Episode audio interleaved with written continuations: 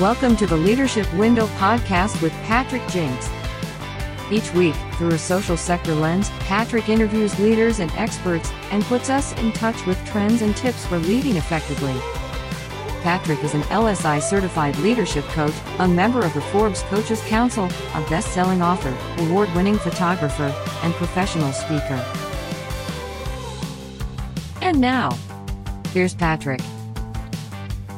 Hello, everyone. Greetings, leaders from across the listening universe, wherever you are. Welcome to episode 49 of The Leadership Window. I am Patrick Jinks, certified leadership and strategy coach and president of the Jinks Perspective. And I've been looking forward to this episode. This is uh, this is going to be a unique one, and I just think we have some wonderful content for you today.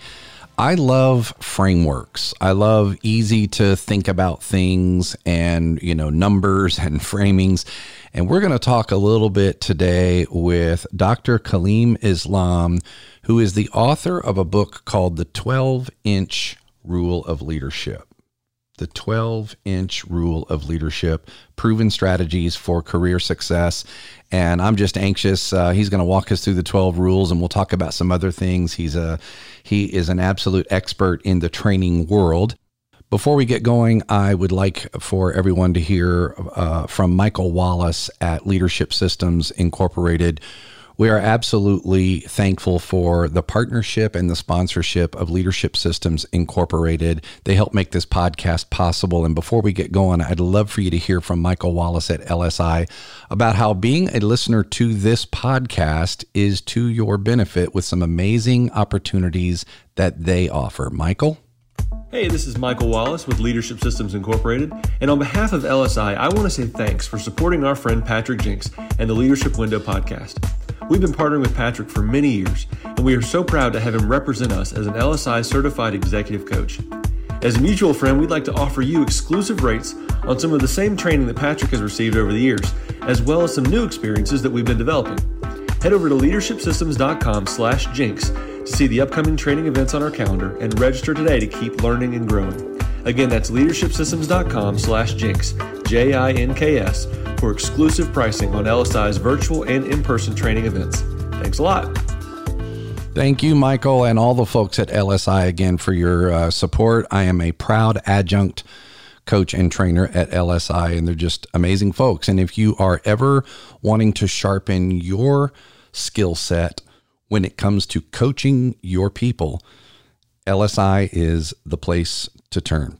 So, Let's get to our guest today. Dr. Kaliym Islam uh, is the uh, founder of the trainingproacademy.com. We'll put that website on the web on the uh, podcast page, thetrainingproacademy.com. And we're going to talk a little bit about what the Training Pro Academy does and how you might be able to benefit from it. We're going to talk a little bit about agile training because that is sort of the unique distinction that Dr. Islam brings to his work. So we'll learn a little bit about what that is. But uh, Dr. Islam is a uh, an expert in leadership development training. And this is all to improve the capabilities of individuals to perform their leadership roles within their organizations. And he's been helping companies and managers uh, develop and, and uh, train them on leadership development programs that uh, encourage the attainment of their business goals. And again, the company is the Training Pro Academy. Dr. Islam has authored several books and training materials to uh, become instrumental to the society where dictatorship suppresses leadership. And we'll talk a little bit about that concept too. But we're mostly going to talk about his current book, uh, The 12 Inch Rule of Leadership. Dr. Islam, there's a lot more I could say about you. I'll let you say whatever else you want our listeners to know, but uh, we'll stop there. And I'll just say a tremendous thanks for connecting with me and coming on the show. I think this is going to be a great resource for our listeners. So, welcome. Well, Greg, um, you know, thanks for having me. I really appreciate you um, taking time to have the conversation. I love talking about leadership. I love talking about um, agile training. But I do think that I should probably be asking a bunch of questions. I actually saw your TED talk, and um, on uh, what you strategic questioner, oh, I think yeah. I think it was, and I said, "Wow, I, I wish I had watched that um, that TED talk 30 or 40 years ago when I was teaching elementary school kids. And I, and I certainly wish I had known about that concept probably about 30 years ago when I first started uh, leading folks in, in corporate America. So um, kudos to you for that uh, that, that, great um, TED talk. Oh, thanks. I'm glad you checked that out. Yeah, I have to remind myself often, um, Dr. Islam, to ask questions. You know, I'm a, I'm a trainer and a speaker and a teacher, and I love to talk like a lot of people do.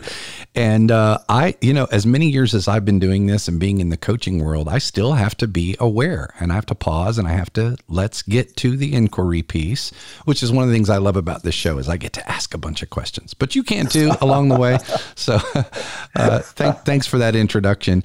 Hey, tell us a little bit about yourself and about the the uh, Training Pro Academy, and just you know, tell us tell us what um, you think would be valuable for us to know about about you and the business, and kind of how you got to this place in your leadership journey. Sure, sure. So, so if I had to summarize my whole leadership um, career uh, to, to steal something from Steve Jobs, I'd have to connect the dots backwards. You really can't connect them forward. So after screwing up in college the first time, I joined the military and decided I was going to change the world. And I was going to change the world by being innovative and, and, and by taking, uh, taking chances. So after eight years in the military, I completed my undergrad work. I, um, I left and I started teaching school K through 12 in a very poor community in um, in Bushwick, Brooklyn. And it was one of those communities where the cars would drive by, you see the burnt out buildings, you would uh, and hear all the statistics about drug use and um, AIDS infections and, the, and, those types of things. And and these were kids who who never really had success in their academic careers. And by the time they were in fifth grade, they were ready to, you know, pretty much ready to drop out. And what, what I did, I started bringing in, I knew we had to do something different. So I started bringing in my own personal technology. And, and back then it was a brother word processor, believe it or not. Mm-hmm. And we, we brought this into the classroom, and suddenly students who weren't paying attention they start they started paying attention. So I guess I was uh, taking a chance by, or, or maybe being innovative by bringing that technology into the uh, to the classroom. So, um, long story short, we had some tremendous success. Uh, t- test scores went up, and I started doing more and more. Um, uh, technology. And then my, my, wife at the time let me know that um, uh, uh, the salary of a school teacher doesn't afford her the life that she thinks she deserves.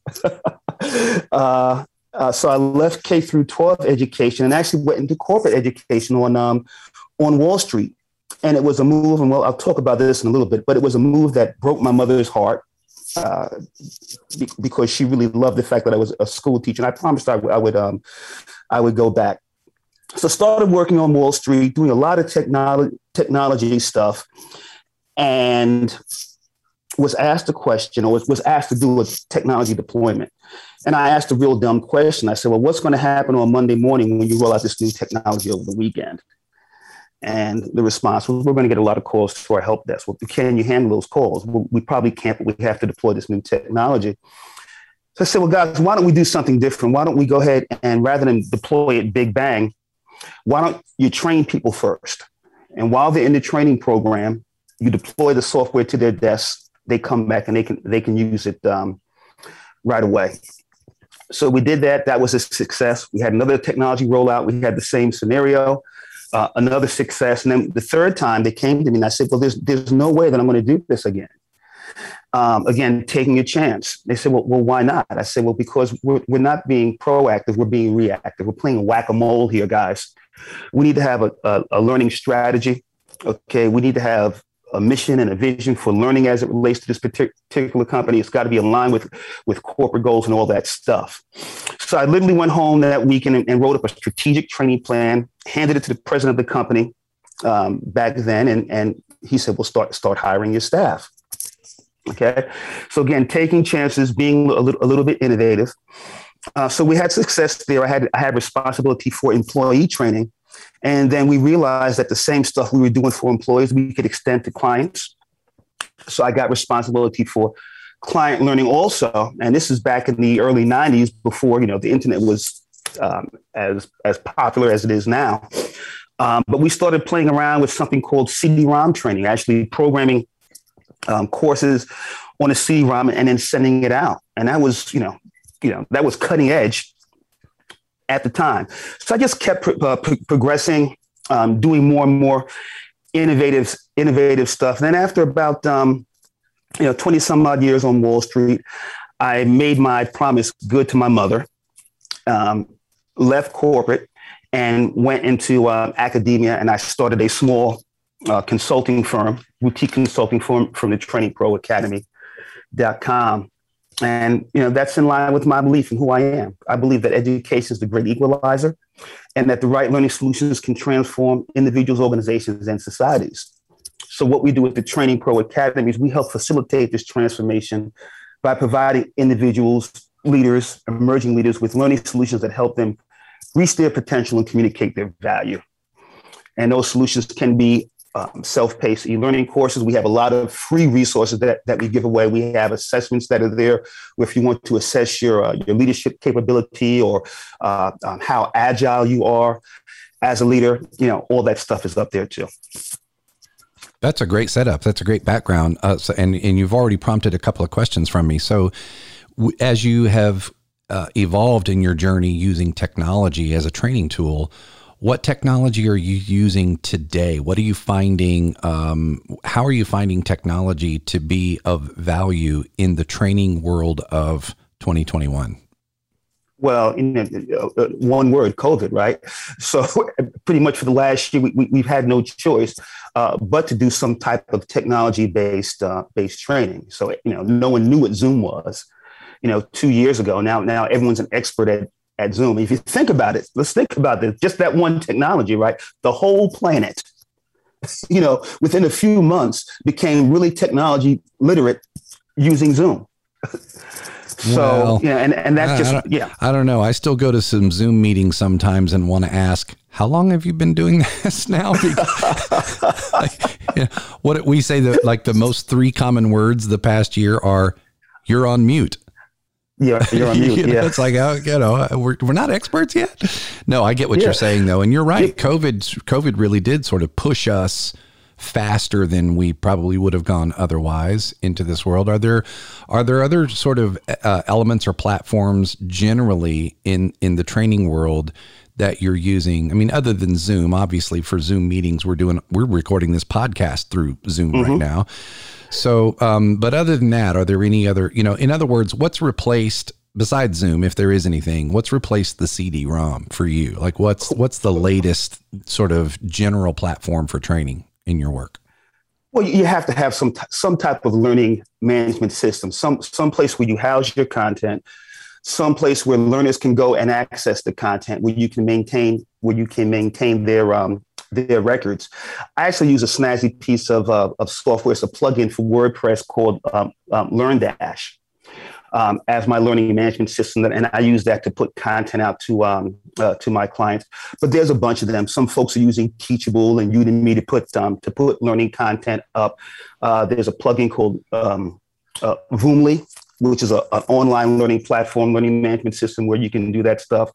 People are building courses with things like um, Camtasia and, and, and Articulate 360.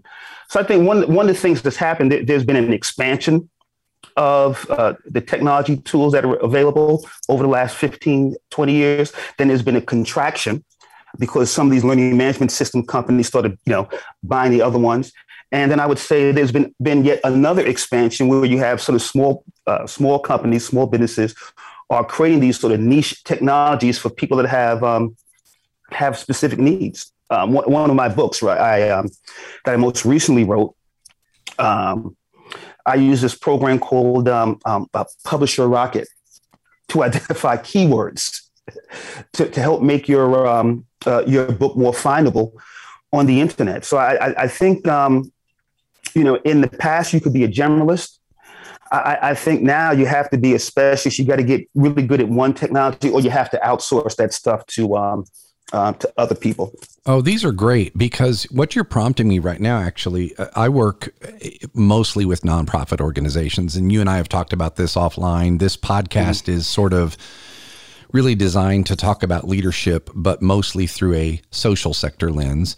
And so what I like doing is talking with people like you and figuring out what's the translation over into the nonprofit world. And here's the beauty of it is that nonprofits who generally would say, you know, we don't have the resources that corporations have for all this fancy, you know, mm-hmm. bells and whistles technology. The reality is it ain't expensive anymore and it also isn't difficult anymore. You don't have to have an IT degree to build an online course. You really don't. Like I use a WordPress plugin as well, uh, Dr. Mm. Kaliym, for my. Uh, I've got a training program for rising uh, rising CEOs in the mm-hmm. nonprofit mm. sector, and it's cohort based, and it it like I don't know, it just pennies really when it comes right mm-hmm. down to it to plug in and not a lot of effort to learn how to set it up create mm-hmm. some videos and even some interactivity and give and take. Nonprofits can do this stuff now. I mean, I'm doing this podcast with a with a with a Rode RODECaster, which is a little you know, a little little four channel mixing board that plugs into mm-hmm. my computer. Buy a microphone from Sweetwater or Guitar Center or wherever you want to you know get a get a decent microphone. Podcast platforms are free. Mine isn't but mm-hmm. many many podcast platforms are like you can do this stuff now. Anybody can pretty much do anything you want with technology and i think a lot there's still a lot of people that may not be aware of that yeah and you got to pick your poison so if you just look at what uh, what google is doing you know the google classroom and sort of the free tools that they um, uh, they, they, make available to, um, to, to users you know that you know that that's phenomenal so um, um even um, apple i believe apple has a classroom uh, sort of environment. If you wanted to, um, I think it's called Apple University. Yeah. Where you know you you could put you could put content up there. I, I think you know for folks that are trying to do it, you, you got to find a platform that works for you and just understand that there, you know there's always going to be some negatives. It's never going to yeah. do everything you want to do. That's right. Yeah, that's right. Well, I I again I I appreciate it. Um, the the whole idea of context and in terms of technology, one of the things that I've been talking a lot about recently is how we have to be very careful not to let technology replace relationship. So oh, you, know, for, did I just push a button? Is that what I just did? Um, oh yeah, yeah. So yeah. you know, fa- Facebook is you know that's not real social. I mean, they call it social media, but it can't replace a relationship. CRM software, you know that I mean, there's a lot of nonprofits that that get this fancy donor management software and they think, okay, now now we're good at relationships. No, now you have a software platform. That's all that is. Um, you know, training uh, this technology is great, but there's nothing like a face to face, being able to interact, ask questions, you know, do things. So don't we have to be careful with the technology that it doesn't replace like the human aspect of that? How do you balance that in your training world? Yeah, well, that, that's sort of an instructional design challenge, right? So if, if you're designing courses, and so I agree with you that um, you don't you don't necessarily need to, to have a degree in instructional design or training and development to build courses. Um, but but I, I, think that there is some benefit of having that background, having that formal training, so that you understand um, how to put content together in a way that's going to make it most likely or more likely that the learner is going to master the content. Yeah. Um, um, and you know, so understanding Bloom's technology, um, excuse me, uh, Bloom's taxonomy, and understanding you know the work of Skinner and you know all, all these folks that sort of figured out how the brain works and and how do you put uh, um, material together so that people can learn. I mean, in your um, in your actually TED talk, you you you spoke to it, and, and you spoke to what happens when you ask a question right? right? So, an instructional designer understanding the impact of questioning on the human brain, when they're designing the instruction, they would build those questions, designing those questions into the instruction, right? So that's, you know, and that's sort of something you learn when you go go through the training on how to, you know, on how to be an instructional designer. So, um, so that's one thing. Um, so if, if you design it in a way that creates interactivity, you can better approximate the human interaction but the only way to have human interaction is to have human interaction. that's right. that's a that's a great way of saying that. Uh, it's like we used to say about active listening. Uh, I, I, love this. I, I forget now where I, I heard it, but just maybe maybe less than a year ago. Oh, I wish I could remember who said this, but you know, people go through active listening training and they teach you how, you know, to actively listen, like give eye contact and nod your head every once in a while and give an uh huh and whatever, whatever the active listening sort of things are. And, uh, and somebody somebody said the the best way to actively listen is to actively listen. it, it, like it really like it really is that simple. Just listen. Yeah. Uh, you know, we you, if you're truly actively listening, the body language and the eye contact and everything else will happen automatically if you are yeah. just actively listening. So anyway, that's uh, sounds uh, similar to what you're talking about. I just want to jump in here because a mentor of mine um, said it differently. He said, "It's simple, but it ain't easy." That's right. that, that's true. That is true especially for some of us like me. Yeah. Um, okay, I want to get to the book. But before I do, there's one other concept I just want to clarify for our listeners agile training. I mentioned that in your introduction. It's on your website it, as a distinction from the common approach to training. Can you just take a moment and define for our listeners what agile training is and why you why you uh, espouse that particular uh, concept? Yeah, yeah. So historically, uh, the training and development has um, has used an, an, approach called ISD, instructional systems design. Some people call it ADDIE, which is a sort of five phase approach: analyze, design, development, implement, and evaluate. And if you read any of the industry journals, and this has been in there for years, whether it's the ASTD, now the ATD, the ISPI, International Society for Performance Improvement, all the HR organizations found what, what the data found was that the programs designed in this way weren't really meeting the needs of the business folks who are paying for the training. Okay, so things that typically happen was using this waterfall approach to training and development. Um, it elongated how long it takes to create training, and a lot of times, by the time you built the program, uh, a lot of the re- requirements changed. So using ISD was a long, it was an elongated approach to developing training. Now, I've been lucky in my career that I've always had a lot of uh, a lot of autonomy and have been able to to try different uh, approaches. And I was always interested in using business methodologies or business uh, techniques to develop training as opposed to training techniques, because I wanted to be able to speak the language of uh, the folks who were actually paying for it, the businesses who I was um, I was supporting. So early on, when uh, when Six Sigma was the um, uh, um, uh, was was the hot, I guess, bright new shiny object. I had my organizations. We tried to use Six Sigma as a training development methodology. We had a lot of success, but like a lot of things, at some point the the tail started wagging the dog, and that became overburdensome. And then I was introduced to something called agile, and it's really interesting how uh, how how it came about.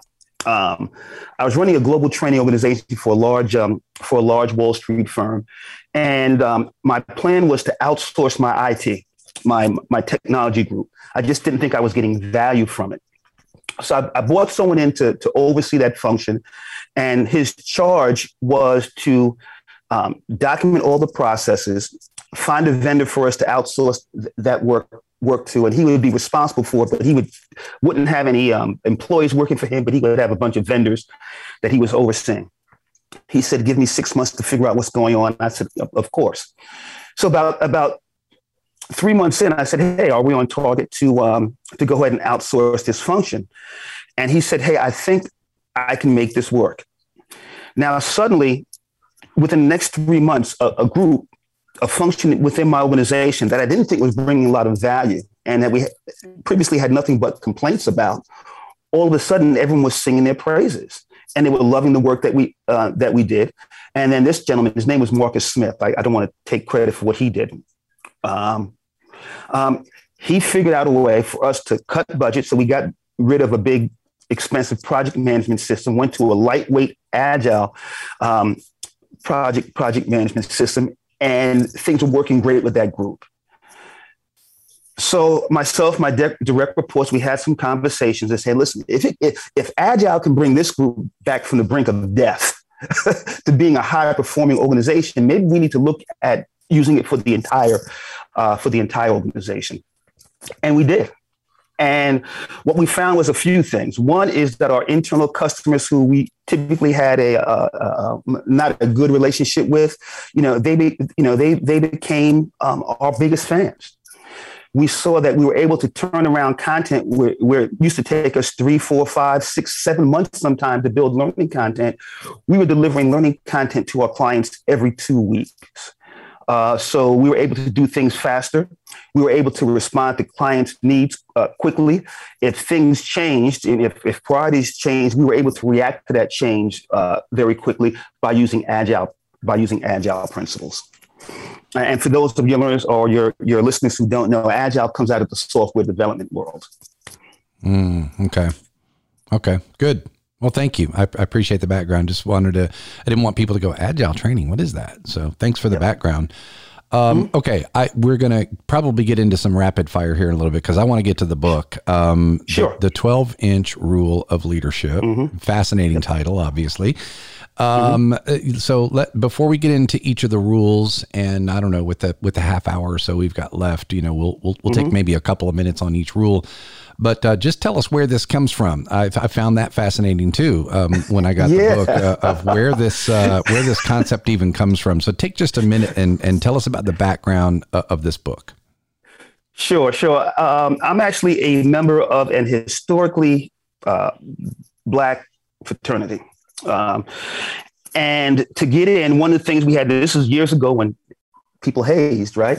Uh, to get in, you had to learn stuff. There's a bunch of things you had to learn. So one of the things I had to learn to get into this organization was something called the 12 inch rule. And the 12 inch rule are 12 principles time value, best performance of duty, perseverance, the worth of example, the virtue of patience, talent expression, economic wisdom, the value of character, kindly attitudes, pleasure in work, the worth of organization, and the dignity of simplicity. Now, I can't tell you what I had for breakfast this morning, right? but after 40 years, you got those down.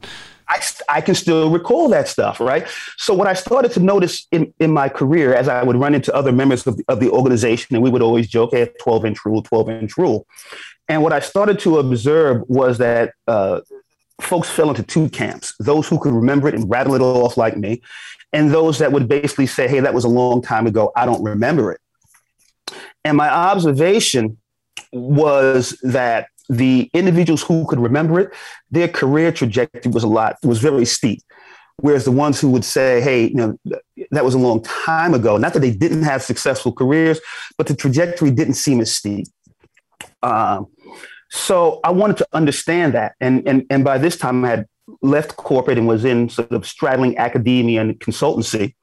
Uh, so my, my plan was actually to do a, a, research study to sort of solidify my academic chops, get another peer-reviewed article um, out there, and contribute to the body of knowledge uh, on leadership.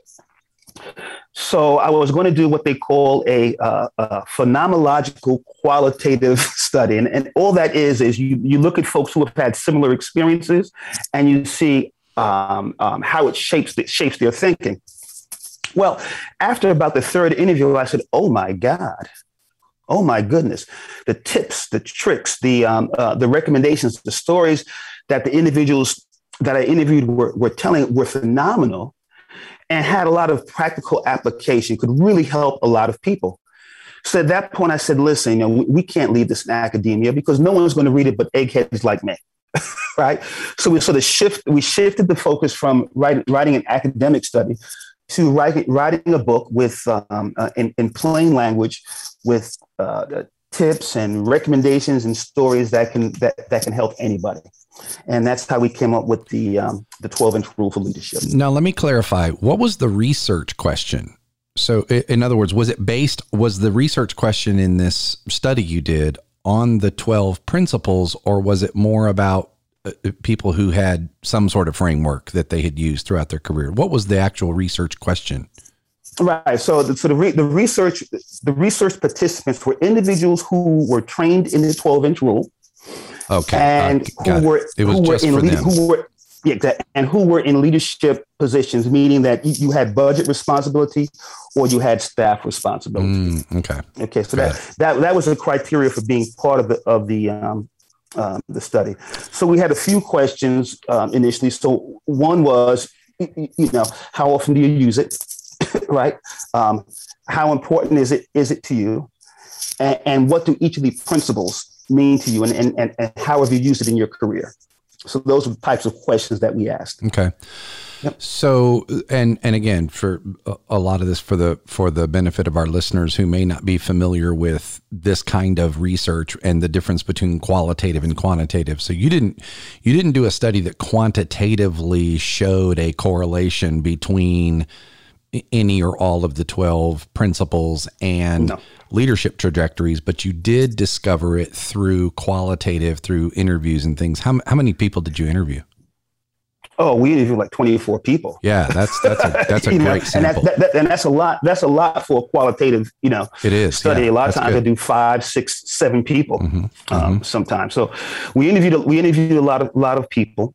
Um, and we got a lot of a lot of really good feedback. In fact, all the participants said that they use the 12 inch. They have used the 12 inch rule every day of their professional careers.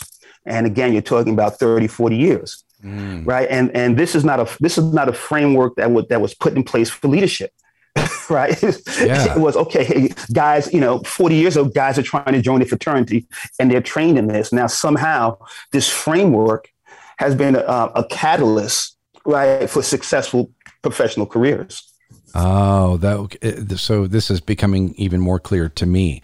The 12 inch rule, mm-hmm. going back to your fraternity days, mm-hmm. was not about leadership principles. It was more about human principles, just life, just being a being. Yeah. You know, yeah, okay. And that now what yep. you've done with your study is you have found that um, there is this phenomenon of uh, how it, it seems to have had positive effect on on career trajectory. And here's what I would say that you just I'm thinking out loud with you here for a minute. I'm wondering, you got me wondering now about additional research, and maybe it's already out there. I'd have to look for it, or you probably know. Research that shows so for example, is it is it because of these 12 rules as much as it is the fact that they had some framework that was ingrained. So, for example, Rotary has a four way test. Is it the truth? Is it fair to all concerned? Does it build goodwill and better friendships? Will it be beneficial to all concerned? You know, the FFA, when you're in high school, they have a creed, a leadership creed. There are there are a number of, of things that I might, you know, mirror to this 12 inch rule concept of your fraternity. And so my would be wondering how much of the career traje- trajectory is based on these particular 12 rules versus the fact that they had some con- some intentional ingrained concept that they followed. You, you follow me? Probably, yeah, yeah. probably a little bit of yeah. Both. So I, I, I get your question, and the answer is, you know, I don't know. And so I know that there's, well, I would argue that there's no research specifically on the 12 inch rule mm-hmm. and um, from that perspective, yeah. right? Because, you know, yeah, yeah, that would be an interesting. that'd be an interesting quantitative study. But anyway, I just you yeah. just kind of pee because I'm a big believer in, in my coaching world. What I what I encourage my coachees to do is to number one be intentional. Have a I love frameworks because they do. I they, love frameworks. They, they they help you remember things and they help you think about things. And then the the last thing I'll say, and then I, we'll get we'll get to the book. Um, and I've said this before on the show, but I'll share it with you. Back when I first started this coaching business, and and I was doing some training on leadership. One of the things I love doing is collecting and sharing definitions of leadership. You know, what was Dwight Eisenhower's definition of leadership? What is, mm-hmm. what is Marty Linsky's definition? What was John Maxwell's definition? And there's all these interesting definitions, and none of them are exactly the same, but they all have value. And so I was doing a workshop one day and I was presenting all these, and a professor from Duke University came up to me afterwards and he said, Man, this was a really good workshop. He says, You missed one key definition. There's one person I would have loved to have heard their definition. I said, Who's that? He goes, You. What is your definition of leadership? You gave all these, you know, big names, but what's yours? And and I said, Man, I've never thought about my own. He goes, Well, if you're going to do this leadership coaching work, you might want to have your own philosophy and point of mm. view that is teachable. And so we craft this, by the way, the leadership window is the name of this podcast. It comes from my definition of leadership. Um, which I won't I won't go into. You can go to my website and look for it. But what what it, what it what it taught me is um, CEOs of organizations need to have an authentic, teachable point of view on leadership. And so I love this because this is yours and you embraced it early on and it became it, be, it became part of your DNA and for those I'm I'm assuming that for those that you interviewed that had these more positive career trajectories when they embraced and and um, you know personalized these 12 rules I mean that was that became part of their DNA became their philosophy and their point of view that made it clear to themselves as much as anybody else anyway I'm just thinking yeah, out loud I, I, here no, yeah, it's, it's, you know it's, it's, it's a great um, perspective. One of the things that, that I think I found um, through this process is that everybody back to connecting the dots backwards. um, that these individuals that I interviewed didn't set out to say, "Hey, I'm going to use the 12 inch rule mm. and I'm going to apply it to leadership." Right. So they they were trained in this a while, you know, you know, some time ago. And to your point, it, it became part of their DNA. But but I don't know if they they they were consciously thinking about I've got to exhibit perseverance yeah. because this is part of a leadership framework, and it wasn't like that. Man, you just you're you're opening up so many research questions for me now. It's like yeah, I know, so, I know. So now right? it's like I so, love this stuff, right? Yeah. So now it's like what what what made some of them what made it stick for some? Like what were the training aspects or the I mean, it could have been just the right place, right time, right point in someone's life where these things just resonated and they just became, you know, unintentionally and maybe even subconsciously a part of their DNA.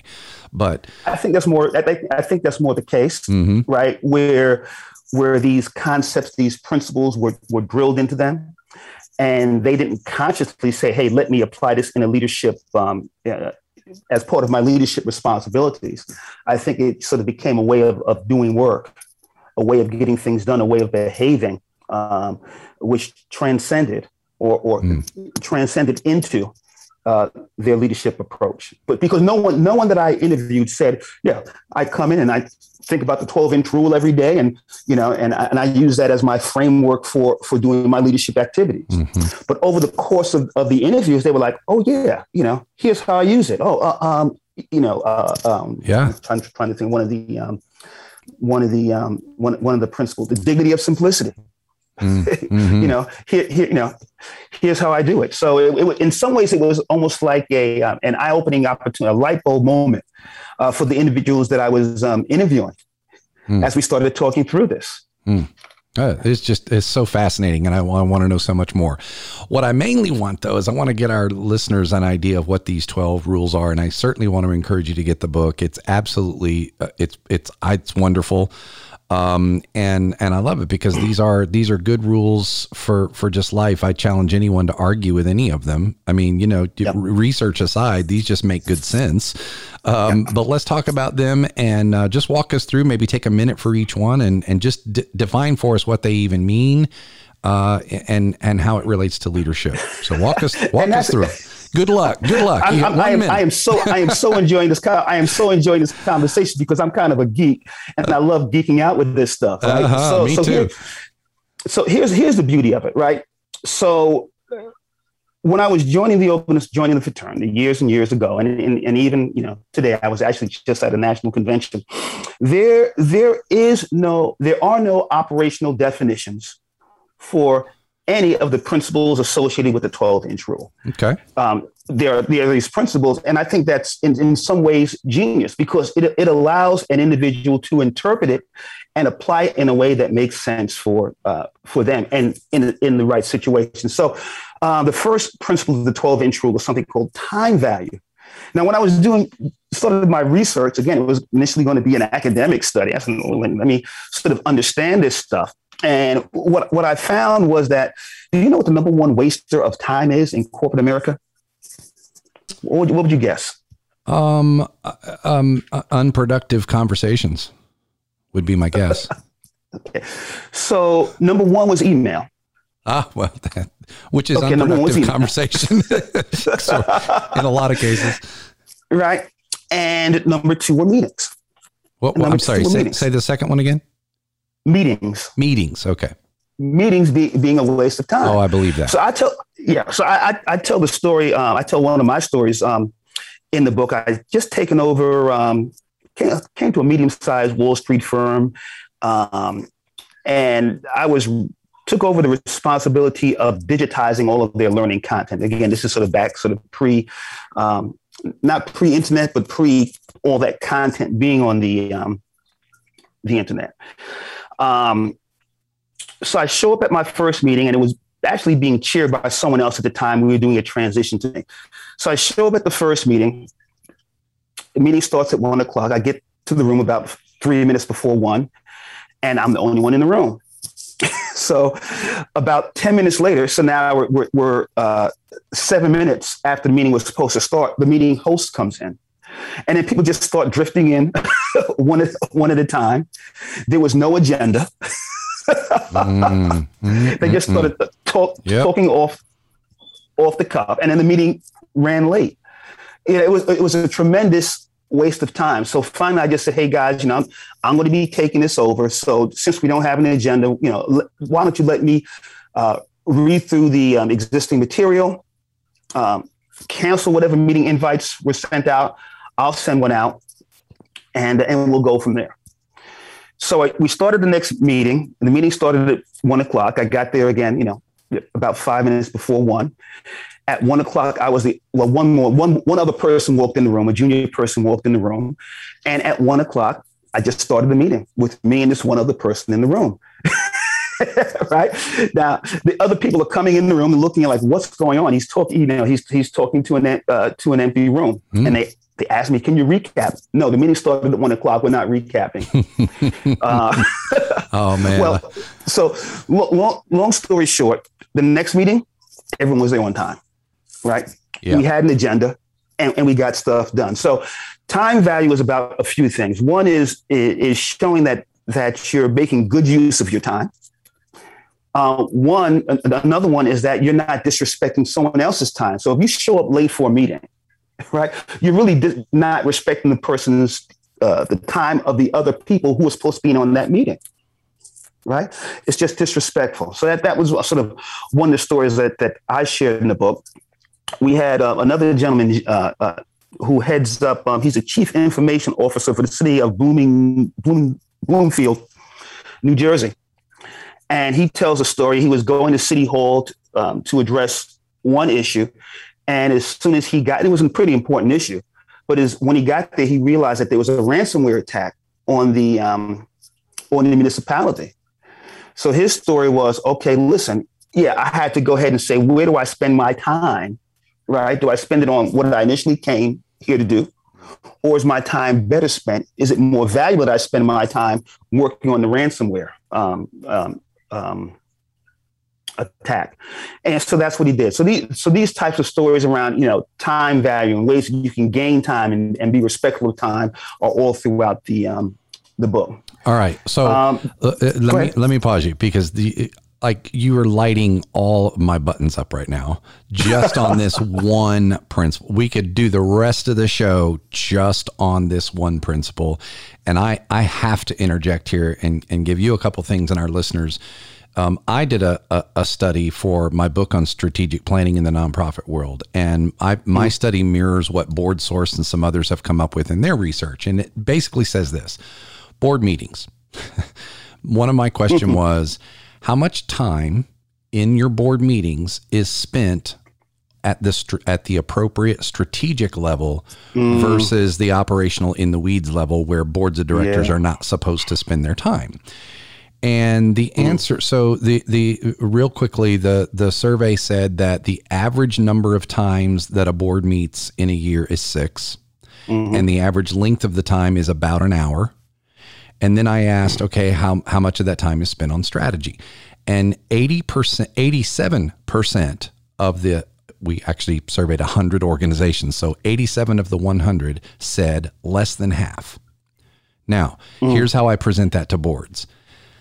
You're telling me that you're governing body of this or this 10 million dollar organization with a with a mission accountable to the world this governing body spends less than 3 hours a year at the strategic level Yeah. and they look at me and I'm go, "Holy moly, that is an amazing waste of time that we're having." So, really v- values. And then the second thing I will share with you is here's what I love the most about this whole principle is it's time value, not time management. Yep. I've always said you can't manage time. It's a mis- the whole term is a misnomer. You don't manage time. Time is what it is. You can't change it. You can't add hours to it. You can't create an eighth day of the week. You can't, Yep. you know, people say, well, I just couldn't find the time. Time is not lost. It doesn't need to be found, right? Oh. I just, did I make the time for it? Nope. You can't make time. You can't manufacture it. All you can do is manage yourself and Yep. how you invest, how you choose to invest what you're doing with the time you're given Exactly. and that that's really that's really it Exactly, and I, uh, you know, quite a few of the um, folks that I interviewed, they had the exact same quote. They said, "You can't get time back. that's right. You can make more money. You can't make more time." yeah that's right in, in your book it says you can it can never be recovered Yeah, yeah. And- I, I'm not. I'm not surprised with your findings in, in terms of, of strategy and some of the clients that I that I work work with, especially small and medium businesses. Usually, usually the founder is a technician, and is and is uncomfortable unless they know every gory detail of what's happening Mhm. in the business, Mhm. right? So you have you have sort of lack of spending your time or valuing the strategic responsibilities that you have as a leader. Um, no, number one, um, not operating at a strategic level, really operating at a, at a very tactical level. I see common in small in um, in small and medium sized businesses yeah and you know th- that that may well be you know how we how we promote folks. I was at, at one time i was one of those brute force i call it brute force leaders right? Where you're a subject matter expert you're really good at this and you just basically use brute force and your your knowledge of that particular vocation to push you through. I, I think I didn't really become a, a, a good leader until I had responsibilities that I had no idea of what these areas did yeah yeah uh, because because it forced me to ask good questions and it forced me to to actively listen and it forced me to value my time and ensure that I was spending my time doing the appropriate things. Oh this is so good uh we have 11 more principles to go So, rock, rock on tell us about best performance of duty Okay, uh, best performance of duty sort of speaks for it for itself. Um, how do you do your best when things are bad, right?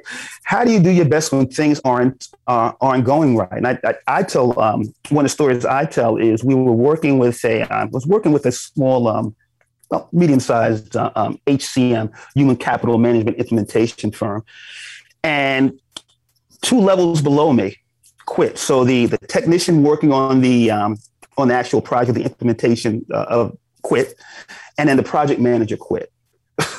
okay, so I had to come in and actually manage manage the manage the project, and we would go to these meetings, and they would talk at nauseating detail uh, about some really technical specifications that I didn't know and didn't care to know about. but I understood that you know we had to do a good job because if we didn't, we we wouldn't give get the follow up business. Um, so it's easy to perform at your best when you're doing things that that you uh, that you enjoy doing, Mhm. right? How do you do it when when you have to do things that you don't enjoy? And how do you you know how do you how do you pull it out of yourself? You know, and so that's uh, best performance of duty. i love it i love it Yep. let's keep rolling Uh, perseverance yeah, pers- per- per- pers- perseverance, right? Right. Um, when the going gets tough, you know, how do you how do you keep going? One of the stories I tell early in my career, I was doing some uh, technology rollout, and I had to um, had to deploy the computers, and this was back when you had to physically take the computer, put it on someone's desk, and install the software from a from a disk yeah yeah, that I, I don't know how many of your listeners are, are old enough to remember those days, but you know that's what it was. And so I had to meet the the VP who was responsible for that area. I go in, And the, the thing about financial services, it, it, it's funny. The place was called the cashiers, is what they call the um, the department. Um, but the slang term for that particular department was the cage, because literally it was a cage where these people were.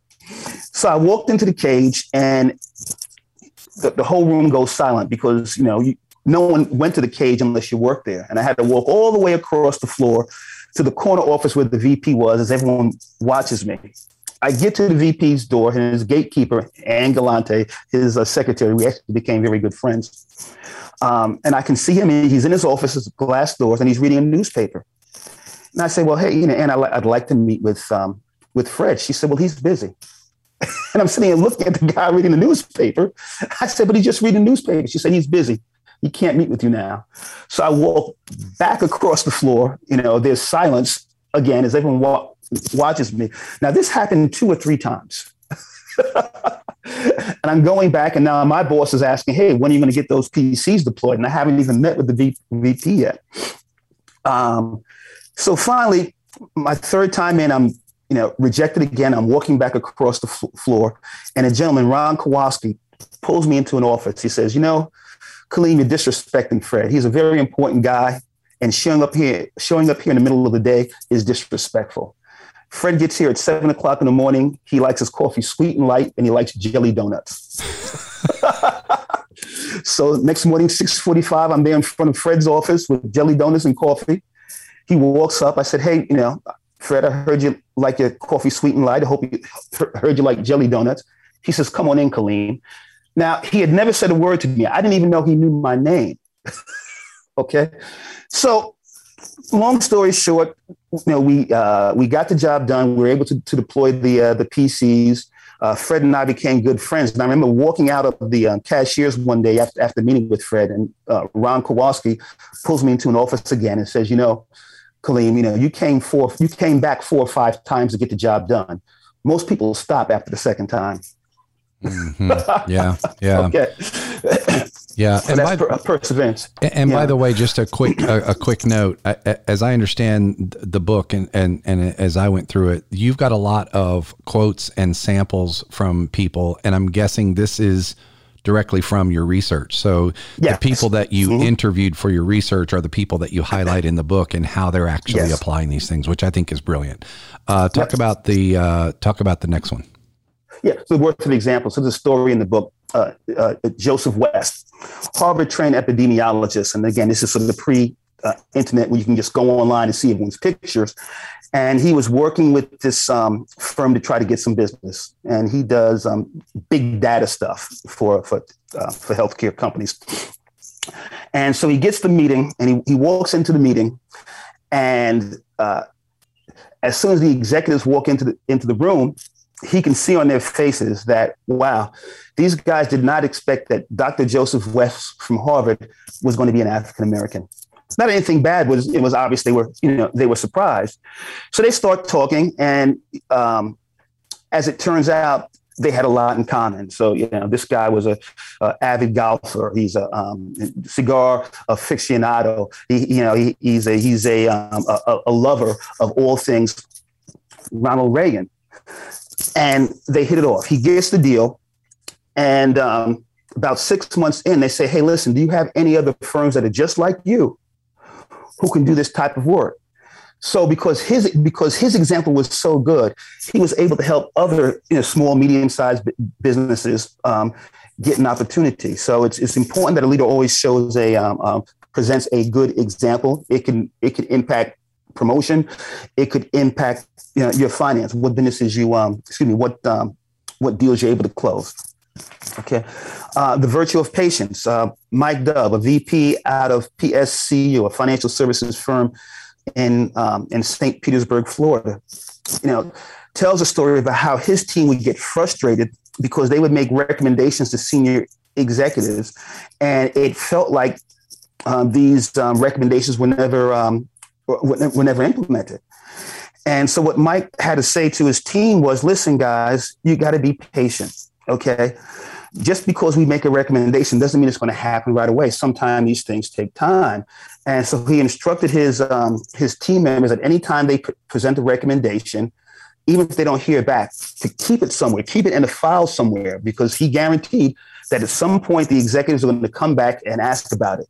And it happened three or four uh, four times, and so as a result, number one, uh, he taught his team how to be patient. okay. Num- number two, they didn't see rejection as um, as something negative. They just saw it as something that um, it, it, it might not be the it's the right idea, but it might not be the right time. And so his employee engagement scores went up tremendously because um, he was able to teach his folks to be patient.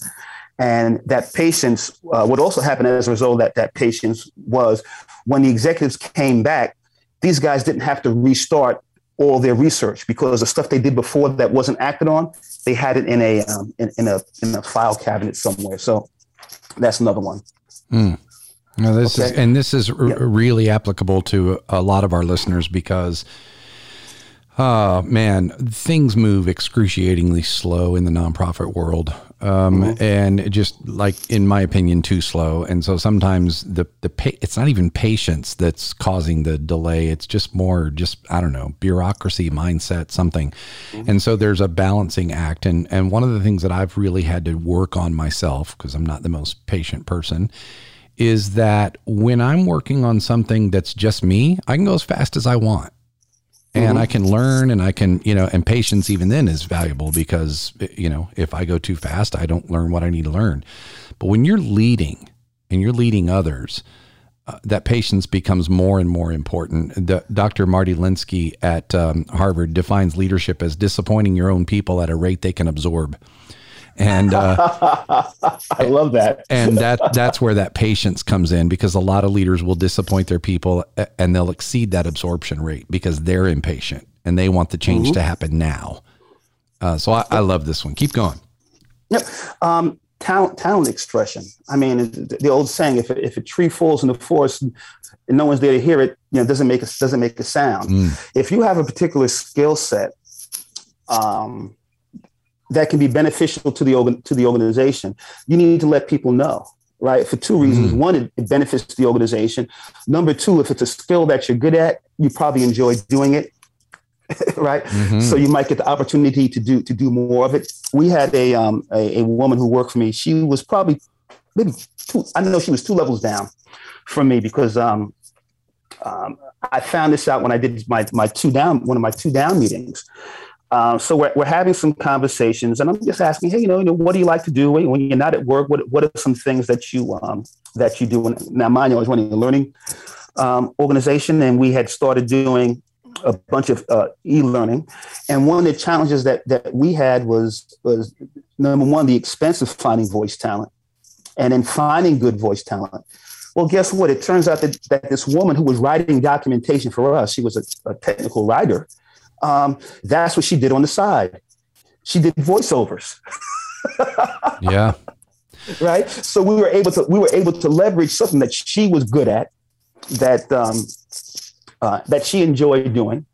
We were able to leverage that. So uh, and and she found that beneficial, and she really liked working for us because in addition to her quote unquote day job, uh, which was the technical writing, she got an opportunity to do something that she was good at, and she was able to express her talent as a um, as as a voiceover person.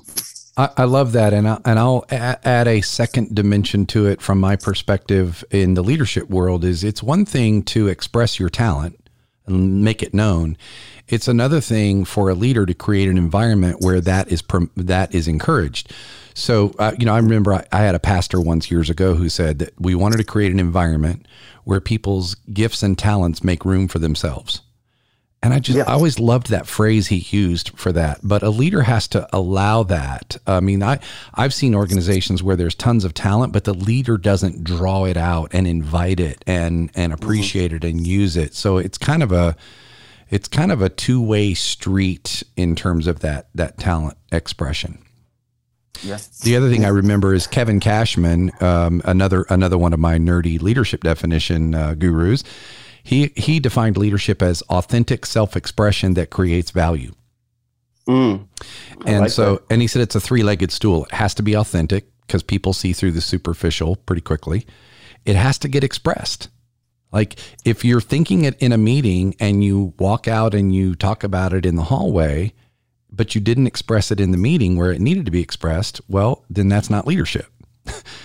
and the third, yeah, we, I, I've heard that term they, they call it the second conversation. That's right. That's right. And then the third stool, leg of the stool is that it has to create value, authentic self expression that creates value. And so we all know a bunch of authentic self expressors.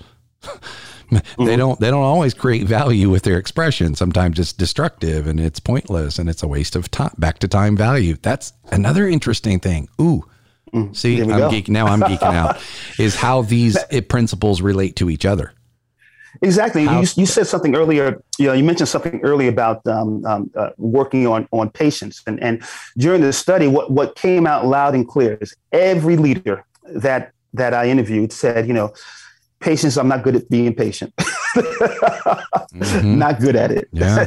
but they you know the thing is they were aware they were consciously aware that's of it right. so they were working on it but they understood they weren't good at it right that's right oh this yeah. is awesome keep going yeah so economic wisdom is the next um, is the next principle and you know if you're working for an organization it's not your money it's the organization's money right mm-hmm. and you have to you have to understand that so um, Nigel Coelho, he um, uh, he's a Six Sigma guy, and he uh, heads up manufacturing for I think Nestle's uh, Nestle's Waters Inc.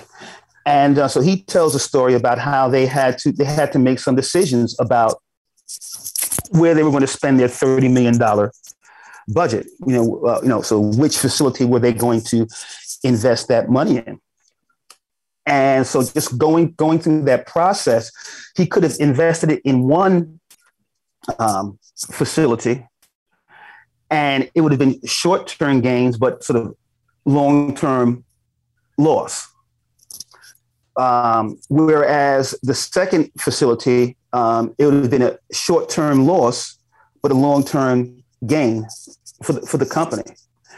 And so when he presented it, you know, he presented that, that the long term gain was was more beneficial to the company, even though the short-term gain would have been beneficial to his to his specific organiza- organization, but he went with the long view, right? And ended up being promoted as a result of it because he was thinking more more strategically. So um, you want to get fired, mess up the company's money, and that's an easy way to to to um, to make that happen. Mm, and you know, um, I, the term you're the the concept you're describing here is stewardship, and yeah. you know, and again, back to our nonprofit leaders, um, we're we're stewards. Not it's not it's not even company money.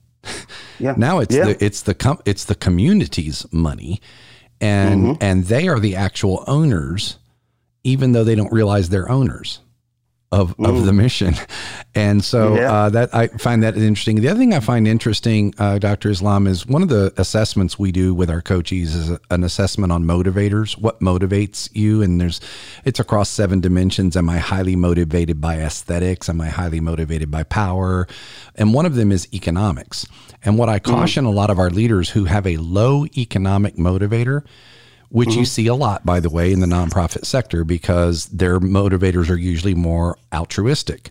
So, a smaller economic motivator, and I'll often caution them and say, remember that your board might be motivated by the economics. Remember that your organization, even though it's a nonprofit, needs to make a profit.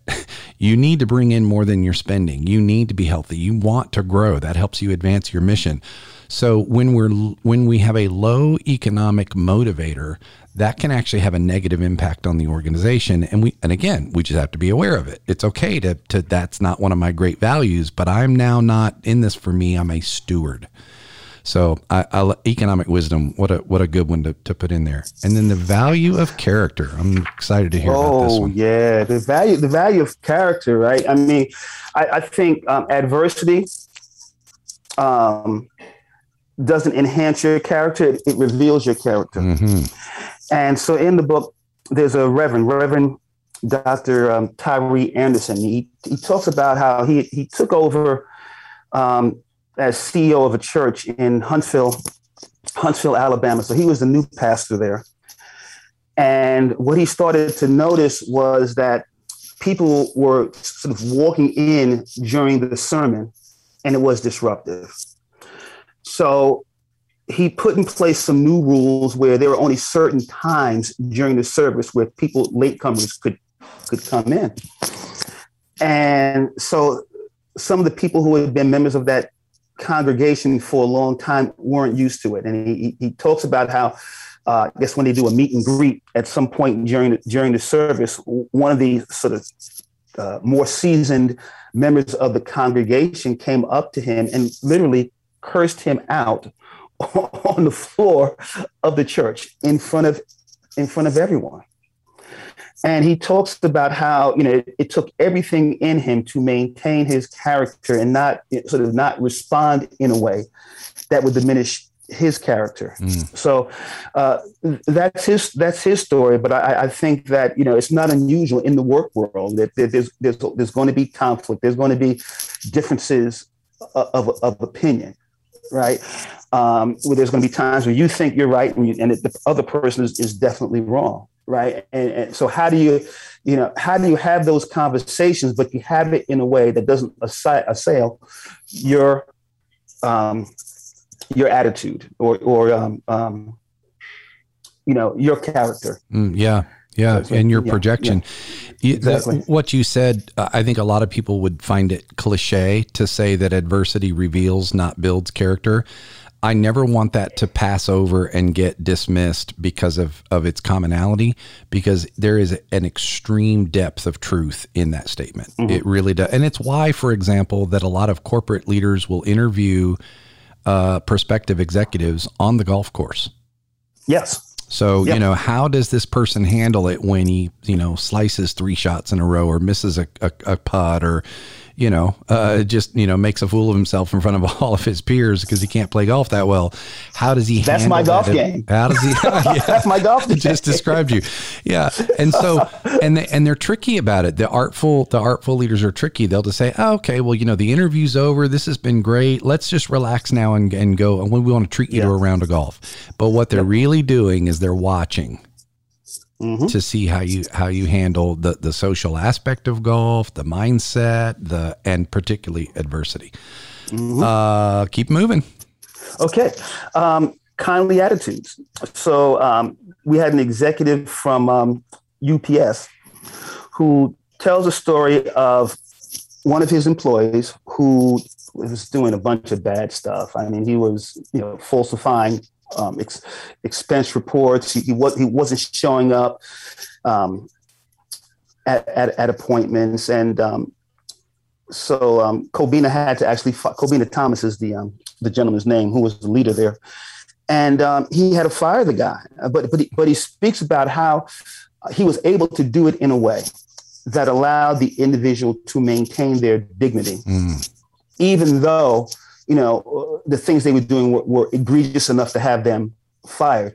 And he says that that's all about the attitude, showing a kind attitude, even when you, you know you have to provide negative feedback to someone. So that's that's one of the stories that's in the book around kindly attitudes. Mm. Uh, pleasure in work. So we have a lawyer. He's actually the um, editor in chief for one of the um, um, uh, um, lawyers, um, one of these legal associations uh, editorial paper that comes out once once a quarter. Um, very successful lawyer up in um, in southern New Jersey, and he tells a story of of being able to help a woman who was wrongly terminated. And the woman comes in. I mean, if you know, just being terminated, period, is a traumatic experience. And if you felt you were you were wrongly terminated, um, it can be even more uh, stressful. And he just talks about the pleasure that he got, not because he was getting paid. I mean, you know, he's, he's a lawyer to make money, or he's a lawyer to uh, to provide good service and as a result make money. But he he got so much joy and so much pleasure that he was able to calm her down. So you know, you know, after having the conversation, she felt a lot better, and he was able to get her a a, a package um, that put her in a good put her in a good position. So um, finding pleasure in what you do, and even if the job that you have is not your uh, your dream job or your your your destination job, finding something in that job that you enjoy doing, and then trying to figure out how do I spend more time doing doing just that. So mm. that's the story about me, um, pleasure and work. I'd like to, I'd like to interject on that one. Um, I'm seeing more and more relationships between the principles. So yeah. pleasure in work relates very much to the previous principle of kindly attitudes. It relates Absolutely. very much to best performance of duty. It yeah. relates. And I think, yeah. Uh, so I love the relationship between these. And that's the beauty of it. I, I love um, a values based, and, I, and that's what I consider this. It's a values based approach to leadership. It is. You know? It is well said. That's exactly what this is. Yeah, I love it. Um, oh, there so was, we, uh, we, would, we were at the um, oh the worth of organ, the worth of organization. Yeah. Right. Um, so this this is this is one of those principles that allowed folks to have different interpretations of what these things meant. So one person, uh, Will Worley, and he's a principal at a school in um, East Orange, New Jersey. And when I asked him about it, he says, I look at this as two words worth as in being worthy. Am I worthy to be here? And what do I owe the organization? You know, what can I provide for the organization? That was his interpretation. Meanwhile, um, my friend Dr. Joseph West out of, out of Harvard, he looked at it as being organized, making sure you have systems in place, making sure you have information capture systems and communication systems, and making sure that you know you had folders to put your project work. And uh, so that's how he interpreted it. So uh, the work of organization is just another one that, depending on how you, you know, how you read into it, you can apply it in a way that makes sense for uh, for you. And then the last one is the dignity of, of simplicity. And this is um, the person who is featured in the book on this one is actually a former NCAA um, uh, football champion for the University of Florida, Jerome Evans. He's now a, a big sales e- executive, but you know, uh, you know, your readers, you know, if they follow college football, they may um, the name may uh, may be familiar to, to them.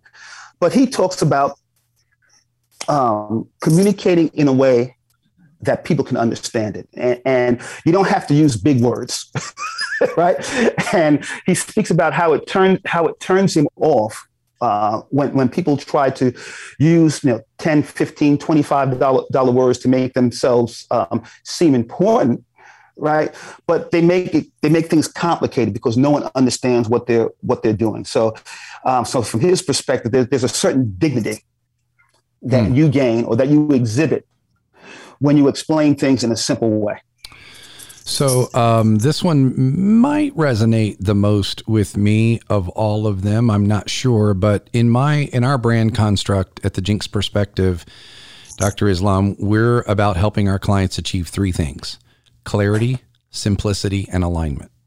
Mm-hmm. So if you think about this, you know we do a lot of strategic planning, mm-hmm. um, and I've seen you know 50 page, 100 page strategic plans. And oh, and really? no and nobody and nobody knows what to do with it. Because yeah. because it's not simple and you know the people that think that complexity means excellence and that if we're going to create a strategic plan let's make it as comprehensive and complex and scientific and academic and fancy and all that, that as we can versus just the simplicity of it because if people can't grasp it it's never going to get executed. Absolutely. Um, I, Absolutely. I, I, love and I, I I'm compelled to read a quote in your book from Ernest Flagg about simplicity. I just love this. Simplicity and dignity are so nearly related that they may be considered together. A quiet air of reserved power is characteristic of dignity, and that is best obtained by simple means and the absence of apparent effort. Simplicity is the mark of genius. The giant in art does his work easily without straining and without affectation. His ways are direct and to the point. Mm. it's just that I've never it. seen that before. I'm I'm totally taking that and putting it on stuff because that's that is exactly what we really want to help our leaders achieve, both individually with their teams, with their strategy. This is this is I love this one. I really do. Um, I man, Dr. Islam, I, I just, I, I, truly want to thank you. This has been enriching for me. You have grown me as a leader today. Um, you, you've, you, I know you've given our listeners just tons of generous content here, and I want to encourage our listeners because I know you probably won't um, get the book because these you went. I forced you to go very quickly through these because it's a podcast and we only have a, a limited amount of time, but. Um, there are more and more and more stories and applications of these principles in the book, and I will just highly recommend this. Um, I think this has just been outstanding. I I'm so grateful for you. I'm glad we connected. This is this is just super for us, and it's been personally enriching for me.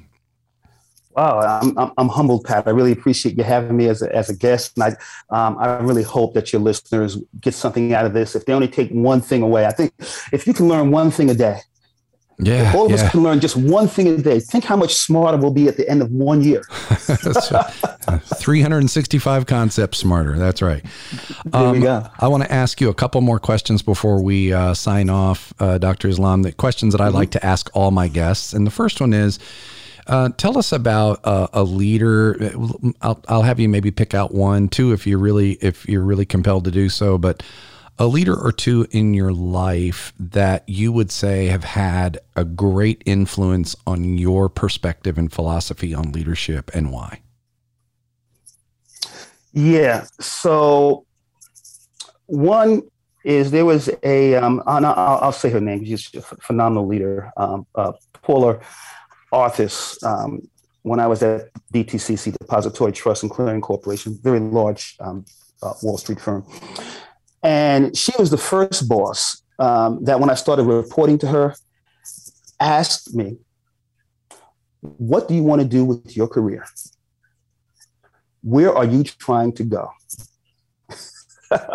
Great question. And and what she did, whenever we would have one-on-one sessions, she would always pull that out and she would say, Okay, listen, hey, what are you doing to get you to your next to the next level, to what you said you wanted to do? And so she spent a lot of time introducing me to people, um, coaching me, and and, uh, uh, and, and helping me achieve my dream. And so I, I took that as wow. I want to do that. And, and so my definition of leadership is servitude. You're a servant. And my job as a leader is to help the folks that I work with or that work for me, however you want to say it, is to help them reach their dreams, whatever those dreams are.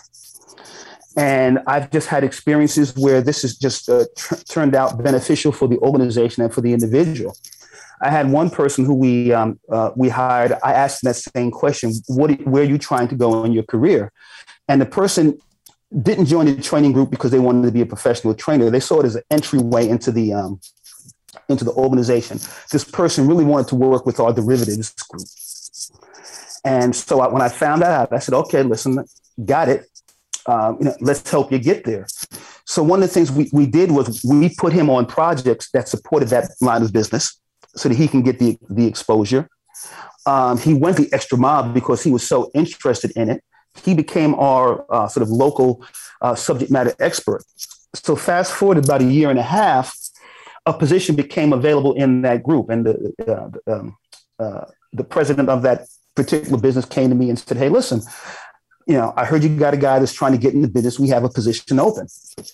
I went back to my my guy, Lou and I said, Hey, Lou remember when I first met you, you said you were trying to get a, a position in the derivatives group where there's a position available and, um, you know, we can transfer you over if you want. Guess what he said?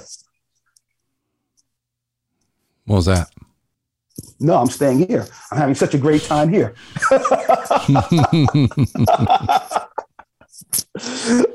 okay, so I, I, think a leader is a servant, and that's what um, Paula Arthurs did for me. Uh, and the second leader, I would say, I've never, well, I actually did meet him one time, but it was just sort of a, a handshake deal. Uh, but Colin Powell, oh, yeah. as a leader, and, and, and what I admire about him, his, his his first book, he had no negative comments about anyone. He always found something good in everyone that he worked with. and I said, wow, you, know, what a great way to look at things. Right. So so I, I just adopted that, that that I would always try to find something good in any and everybody uh, that I interacted with uh, as a result of that. Well, number one, just from a sort of a, a, a, a, cultural thing, you, you never have to have, worry about anyone coming back saying, you know, you said this or you said that about me, or you said something something negative about me, mm. and it's almost like the old, um, what is it? How to Win Friends and in, influence people, um, yeah. Dale Car- Carnegie. Yeah. Yeah. You, know, uh, you, you'd be surprised how just, just adopting that, trying to find something good, catch, catching people doing the right thing and complimenting on that, you know, how much that will just sort of transition uh, your trajectory as a leader. Yeah. And there's, t- there's plenty of research out there on the, the whole appreciative nature and yep. and the more uh, how much more effective that is than the punitive nature of of leading people. Mm-hmm. Um, so I, yeah, I love it. Last question for you: If you had you know twenty seconds to tell the world, hey, this is this is the Dr. Kaliym Islam number one tenet of leader leadership. Like you had one message to deliver to all leaders about the most important concept of being a leader. what would it be? Be a servant. Mm look out for your people, you know, help people achieve their dreams. If you help people achieve, their dreams, they'll help you achieve yours. Man, I love it. I love it. And it's consistent with everything you just shared with us, uh, Dr. Islam, as well. Listen, man, I, I, can't tell you how much this is one of my favorite episodes. I'm, I've just got so much out of this. Um, I'm going to put on the. Um, the podcast page, folks, there is a link to the trainingproacademy.com is the website. You can access the book there. You can access it on Amazon. I got it on Kindle because uh, I'm uh, it's where I read most of my books. But it's called the 12 Inch Rule of Leadership. And by the way, it has nothing to do with inches or feet. It's just a great way to remember the book. Um, the 12 Inch Rule of Leadership is the book. The TrainingProAcademy.com is the website. Dr. Kaliym Islam is the um, the giver of this wonderful and valuable content. Thanks again, Dr. Islam. Appreciate your coming on the show. Folks, I hope you take this to heart and uh, hope it's enriched your day as it has mine. Lead on.